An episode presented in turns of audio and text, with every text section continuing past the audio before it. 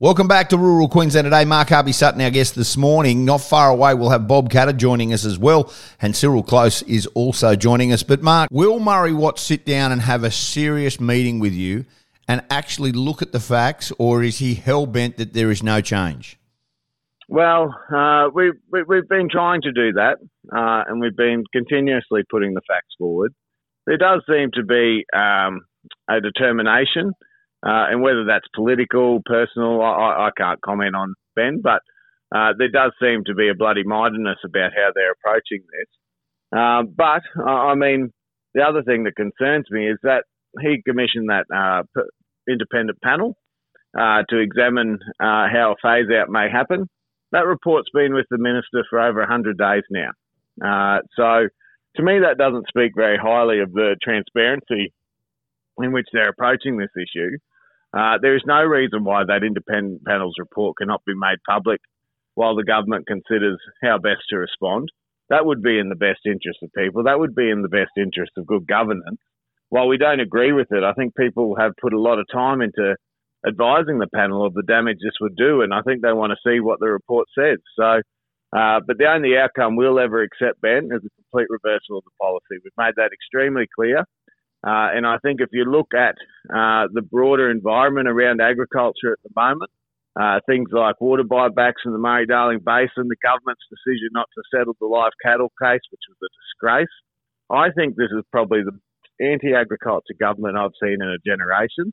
Uh, and I think that's extremely disappointing. And I can tell you, producers, exporters, the country over are just at their wits' end because they're not being listened to, Ben. And it's as simple as that. The government's got a responsibility to govern for everyone, uh, but at the moment, they're ignoring the people that provide food, uh, which I think There's is no actually two ways pretty. about it. Yep, they had a Yep. they had a renewables meeting the other day in in Canberra, and they had nobody nobody of any significance um, from the agriculture sector there. But they said, "Oh, we've got all these, you know, industry stakeholders." No, they didn't. No, they didn't. They are absolutely in every way getting it wrong. And and Mark, we are very very lucky to have a bloke like yourself involved, who is at the the forefront. I, I hope this situation gets sorted out.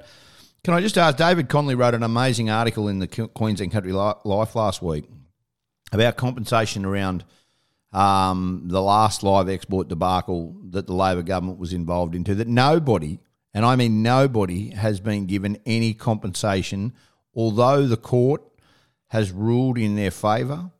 There has still been no compensation given. I, I, that begs to belief. Oh, it's a disgrace, man. There's no other way to put it. Uh, and I think it really speaks. We're Uh, talking 2011. 2011 was when this No. issue took place.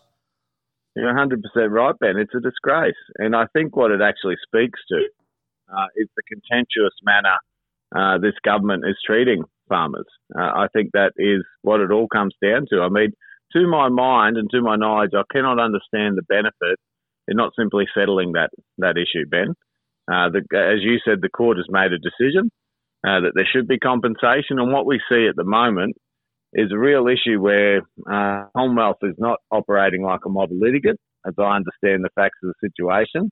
Uh, and what they're forgetting is uh, there are thousands of people uh, waiting for their justice around this situation, uh, and they're being denied that at the moment. So uh, I wholeheartedly endorse everything David Connolly is saying. Uh, I think he is a very passionate advocate for those Northern Territory cattlemen, and he has every right to be angry about. Oh, he's furious, and I, and you, you- you're dead right. This has been going on. Is that something you talk about, or you stay out of that space, or is it Well- more around like because people have lost their livelihoods over it? There be still people who are coming trying to recover from that from that, that absolute devastation when they shut down the industry with the, the stroke of a pen because of misleading information that they gathered, um, extreme groups gathered at one or two abattoirs, and then they closed the whole live export industry down from it off, off an ABC documentary. Yeah, and, and look, and I think um, one thing that our industry always must remember is there were things that weren't going on correct there, and we've got the ESCAS system out of that now. So that was a rightful reform, but the thing was wrong, reaction, the suspension, uh, it, it out in Indonesia. uh, they were very angry about that. And then, of course, the livelihood of farmers that were impacted. Now, it's it's uh, it's one that I cannot speak for the litigants, where ALEC is not out, uh, and it's more of a producer-led uh, action, Ben, uh, which is appropriate because they're the ones that, uh, in many ways, suffered the most. But I know that there are exporters party to that uh, class action as well. Uh, but I think it would be fair to say, as a collective, the industry is just looking at it and shaking its head.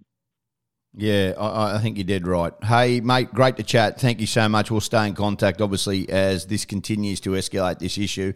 Um, I, I, mean, there is a lot going on, uh, a lot going on. As we have spoken uh, many times before, um, this industry is so misunderstood, and the reform that you've implemented, along with others in that industry, is second to none and it is a backbone and it underpins the agricultural industry. And that's what people forget the the importance of the live export in putting a base into the agricultural sector is so imperative. And uh, for some unknown reason, this in, this government does not fully understand that. We'll take a break. Appreciate your time, mate. Catch up shortly again. No, good on you, Ben. Thanks for having me. Mark Harvey Sutton. We'll take a break, come back with more. This is Rural Queensland Today on Wednesday morning, the 7th of February.